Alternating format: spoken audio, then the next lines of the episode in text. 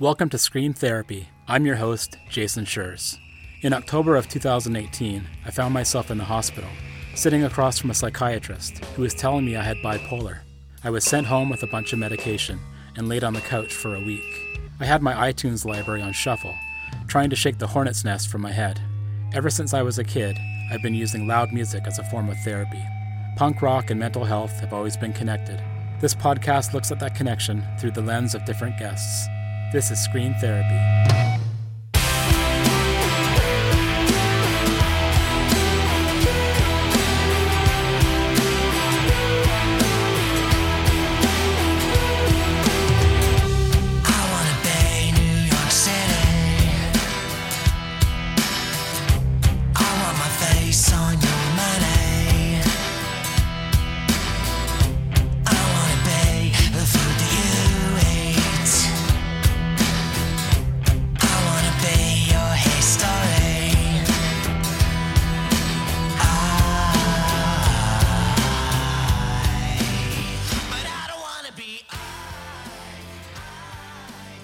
Addiction, substance misuse, substance use disorder.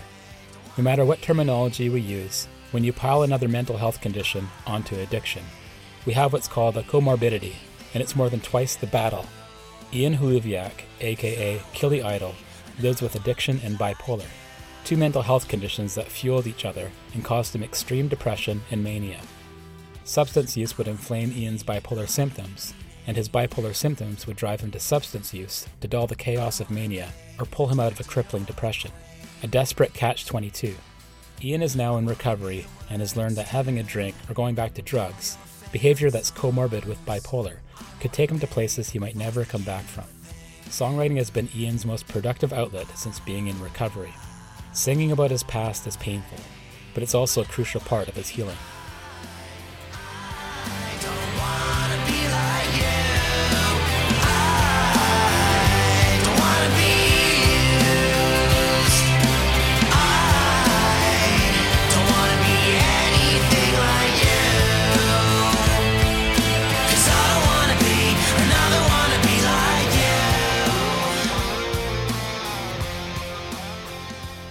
My name's Ian Holubiak. I go by the name Killy Idol.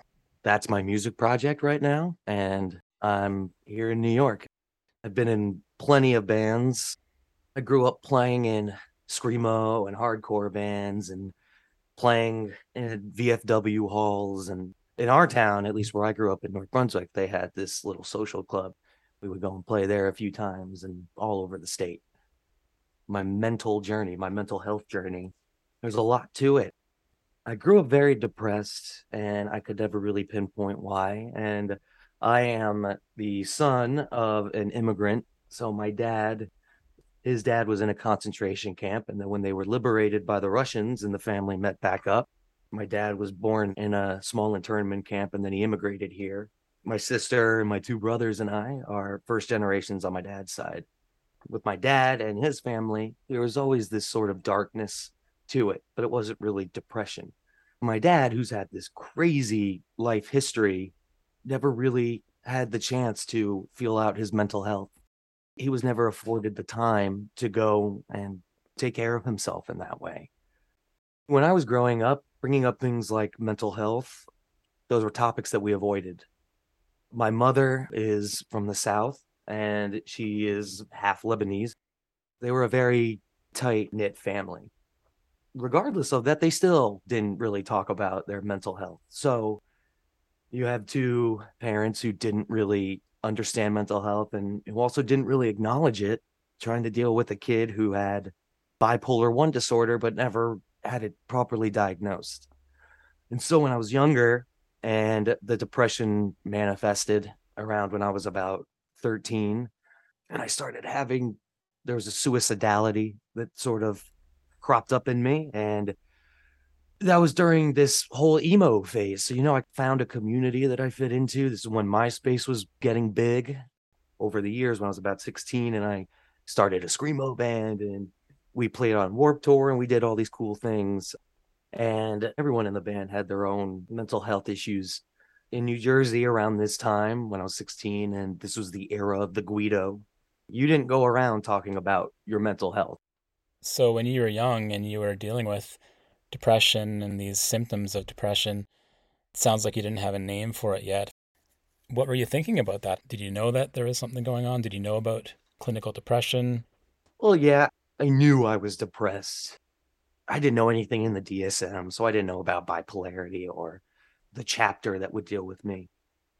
But even though I didn't know, I always knew that there was something that was really wrong about it, something that was very blue and dark and about me that a lot of my friends didn't seem to have that I didn't play in bands with, like friends that I went to school with, who I grew up with.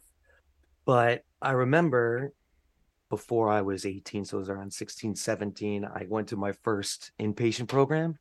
And that was the first time that I think my family started taking it seriously, that I finally had a name that I could put on it. And I remember that was the first time that anyone ever told me I was an addict, too.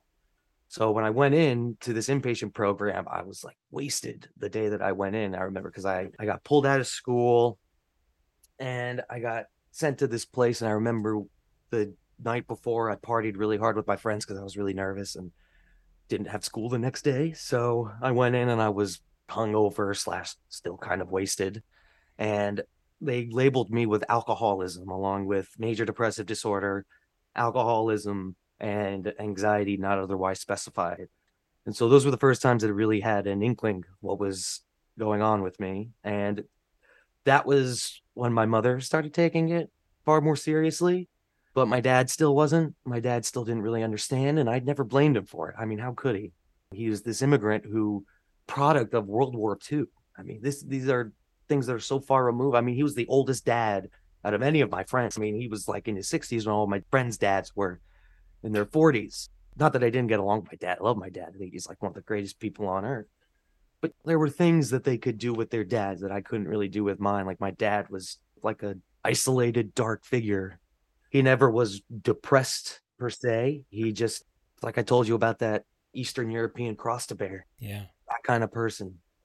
But the addiction thing was the thing that really hit me from left field. I didn't really know I was an addict. I didn't think about being an addict. I thought it was just the kid drinking and doing drugs and all this shit. But I remember the first time I did cocaine, that was like my gateway drug. That was I did that when I was like 18. And I remember the lights brightened up and the world opened up. And I knew that I had something really bad that was happening. And I knew I was going down a tunnel that was going to be a long way to the end.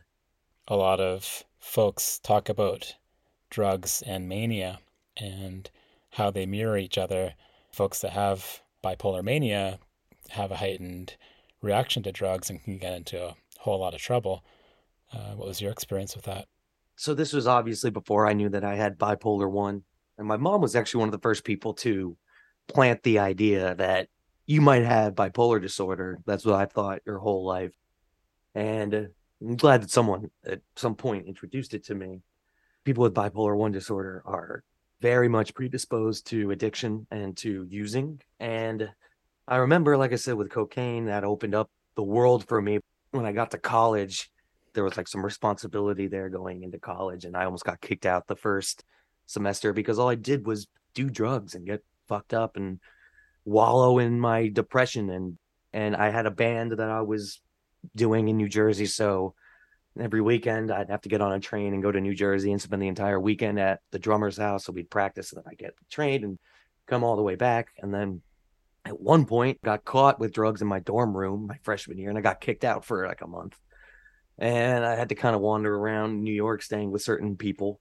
Stayed with a dealer once, stayed with some friends on their couch, stayed on a bench one night in New York, you know, just things I didn't want to tell my parents because they would have been world ending. That would have been the end of my college experience. I would have been brought home. I would have probably had to go into another inpatient program and all that, which honestly may have helped Maybe I should have. Maybe I should have because the next few years were just they're lost. I don't really remember them that much because I started experimenting with heroin around that time. I started getting into Xanax. I started getting into a bunch of other things and going to raves. And I really fell into the underground of New York. And it felt like something that I was supposed to be a part of for a very long time. So when I found it, I went really hard into it. The drugs when you did them for the first time, like the cocaines or, or Dilaudids or anything like that, they feel so good.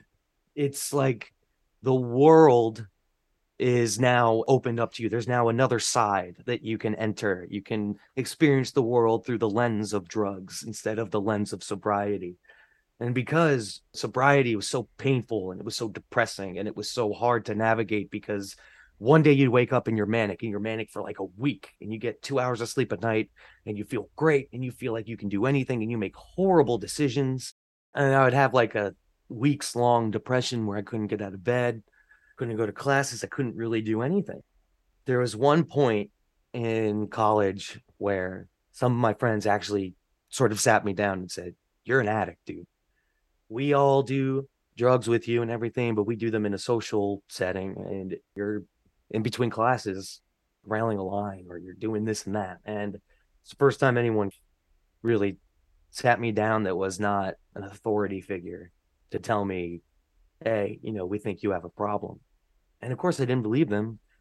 I almost thought, and this is where I, I, I hate to mention it, is because I thought it was cool. I felt cool doing drugs. I kind of felt cool being this outsider in the group of friends that I had.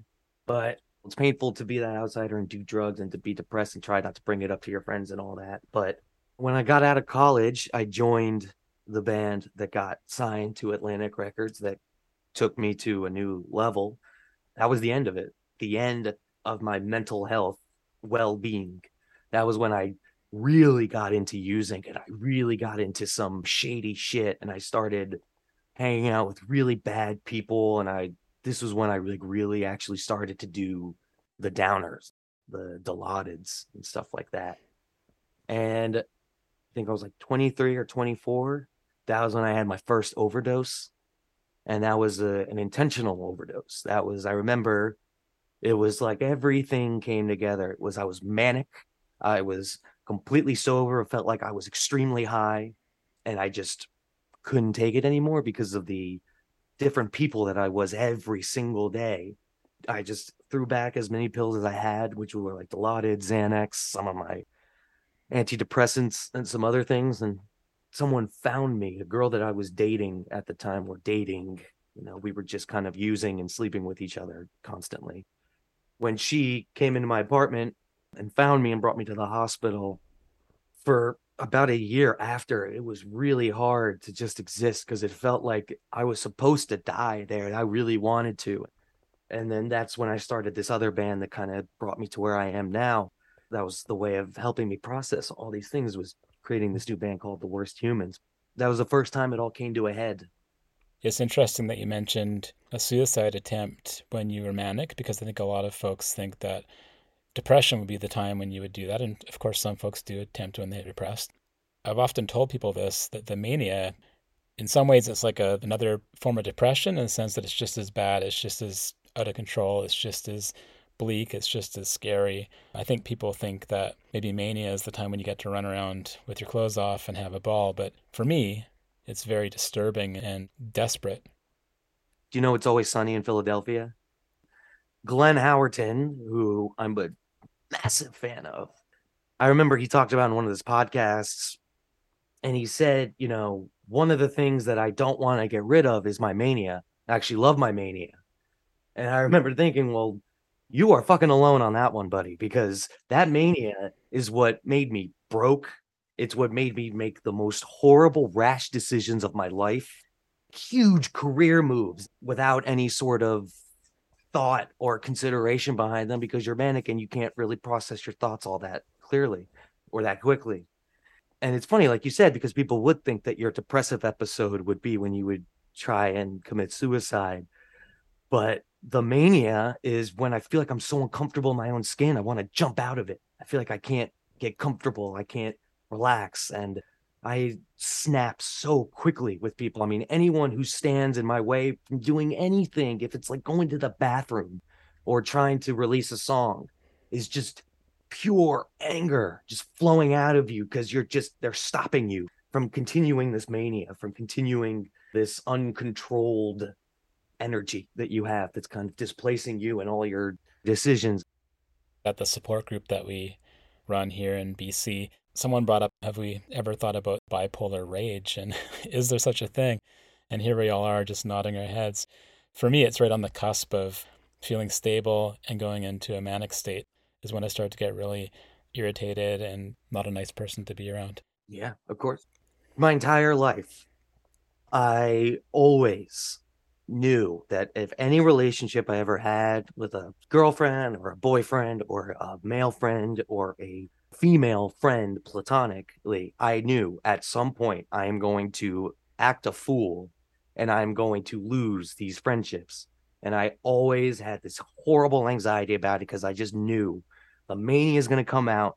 They're going to see it. It's going to freak the hell out of them and they're going to go running. And it always happened. It would be some time where I'd just be, I'd be like overly aggressive almost with how manic I was. And it would push someone away or I would say something really ridiculous. I have an aspect of OCD too, which is like this rapid cycling of thoughts. And you're talking to someone, you're like, I want to have sex with them. I want to hit them. I want to marry them. I want to kill them, you know, in rapid succession. And so those two coupled with each other, I just knew, maybe not so much today because today I'm medicated and I'm sober, have taken control of it. But I just knew anyone I met, I was going to make a, a complete ass of myself at some point. And I never knew what was going to happen. And I just knew that once they saw it, they saw the mania, they'd leave. And it happened frequently. And of course, the alcohol and drugs, for me, pushed it over the edge. Also, I found that a lot of times, if I was manic enough, the alcohol and drugs wouldn't really Do do anything. anything. Yeah, 100%. There were times where I would drink and it would feel like I'm just not getting drunk. It would just feel like I'm in this. I don't know how you're, when you have mania, how it feels, but for me, it's like every breath I pull in, it feels like this extreme lightheadedness. And it's almost like I'm seeing stars because I'm like trying to get all this breath in to continue this this crazy sort of path that I'm on when I'm manic. it's been quite normalized that you know alcohol and substance use disorder which i'm not really a big fan of the word disorder are comorbid with a lot of other mental health conditions Mhm. Sure. Definitely when I was younger in my early 20s, there was a lot of self medicating. There was a lot of using when I felt a certain way. The drugs were an answer to a lot of things. So it was really hard to quit using because one, you feel extremely anxious about to have a panic attack. So you go out and have a drink. Well, now you're sober. You can't have that drink. What happens when you go through that point? When I look back on it now, it's like, how dumb could I have been? How out of touch was I that I couldn't see that one was comorbid with the other and they were walking hand in hand. It's so easy to see now, and it's easy to stay sober because I know, I know that if I have a drink, it's not going to end with one drink. It's going to go on to a second and then a third, and then I'm going to be trying to get cocaine. Or, you know, I know that it's going to put me in a certain mood or take me out of a certain mood. So it's just better to abstain from it altogether. And it's the first time in my life where for a year or two, I've been the consistently same person waking up every single day and going to bed. I don't wake up feeling like I'm one guy, going to sleep as another. I'm waking up as Killy Idol every morning and going to sleep as Killy Idol. And that was something I, that I'm just so happy that I have now. I don't have to worry about who I'm going to be tomorrow.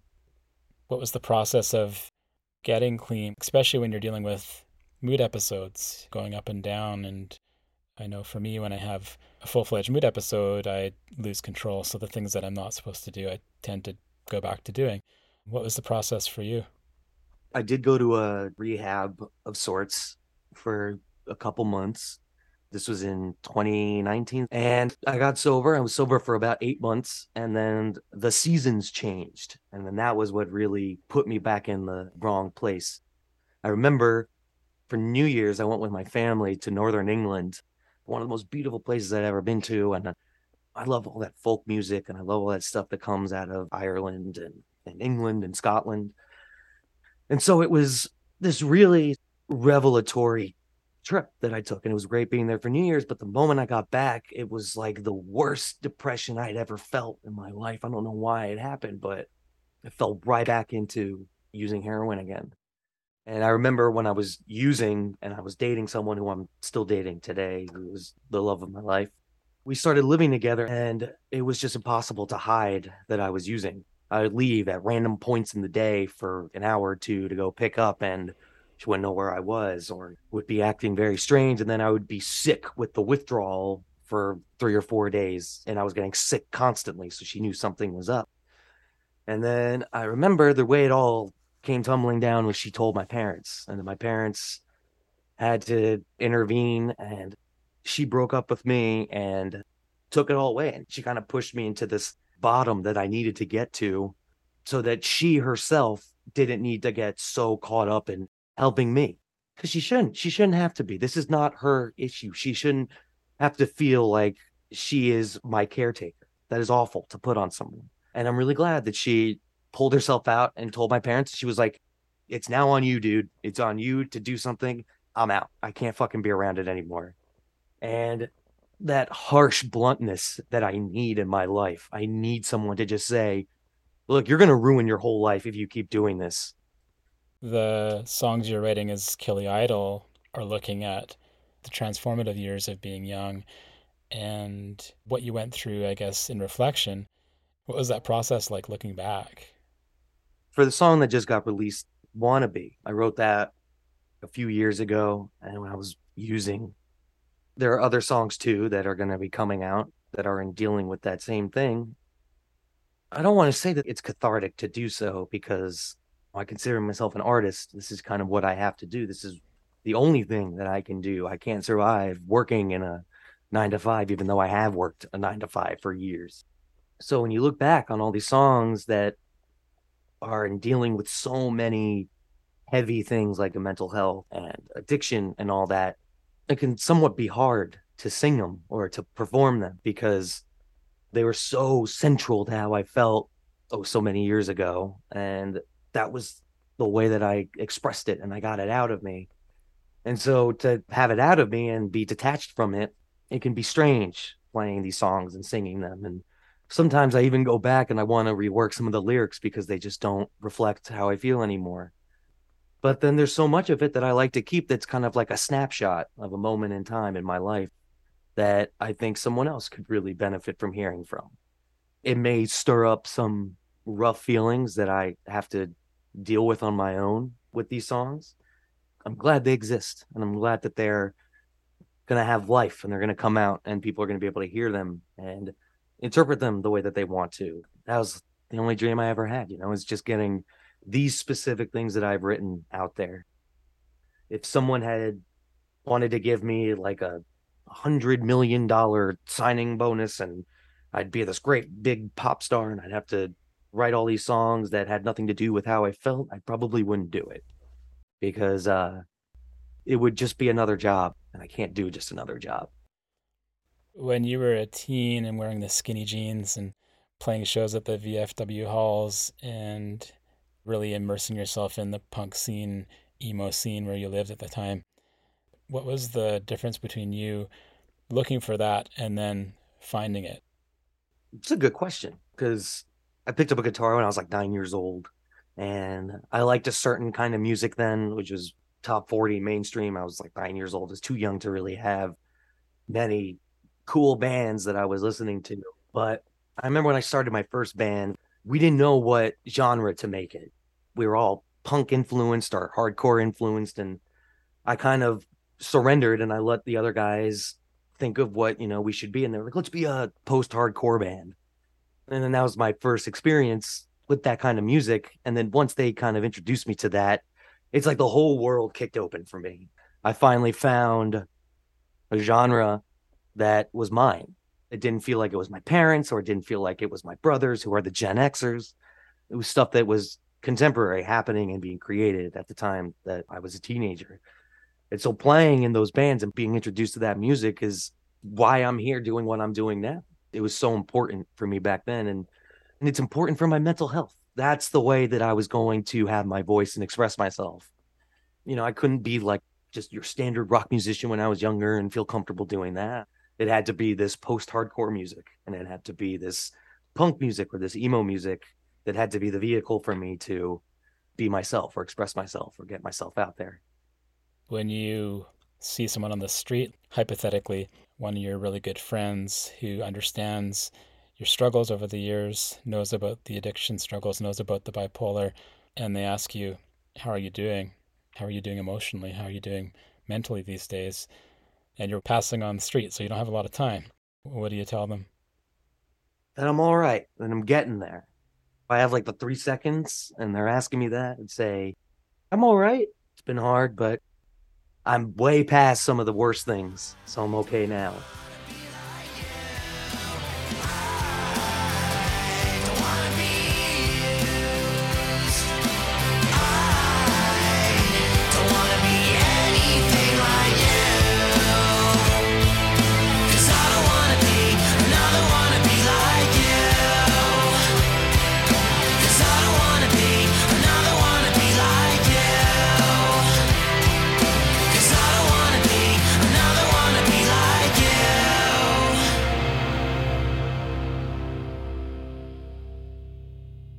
That was my conversation with Ian Holubiak, aka Killy Idol. SoundCloud.com slash Killy Idol. I now have a TeePublic store where you can buy Scream Therapy merch. So head over to ScreamTherapyHQ.com, support the podcast, and get some fancy new duds. Big news over here in Scream Therapy land. The Scream Therapy book, Scream Therapy A Punk Journey Through Mental Health, will be published this spring by Mansfield Press out of Toronto.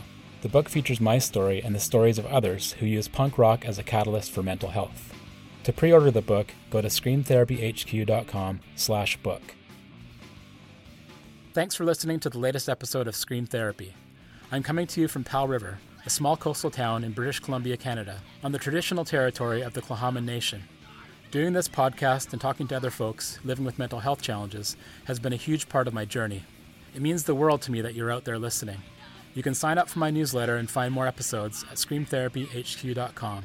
That's screamtherapyhq.com. I'm looking forward to hearing from you. Let's talk punk and mental health. Thanks again for listening. Until next time, take care and be well.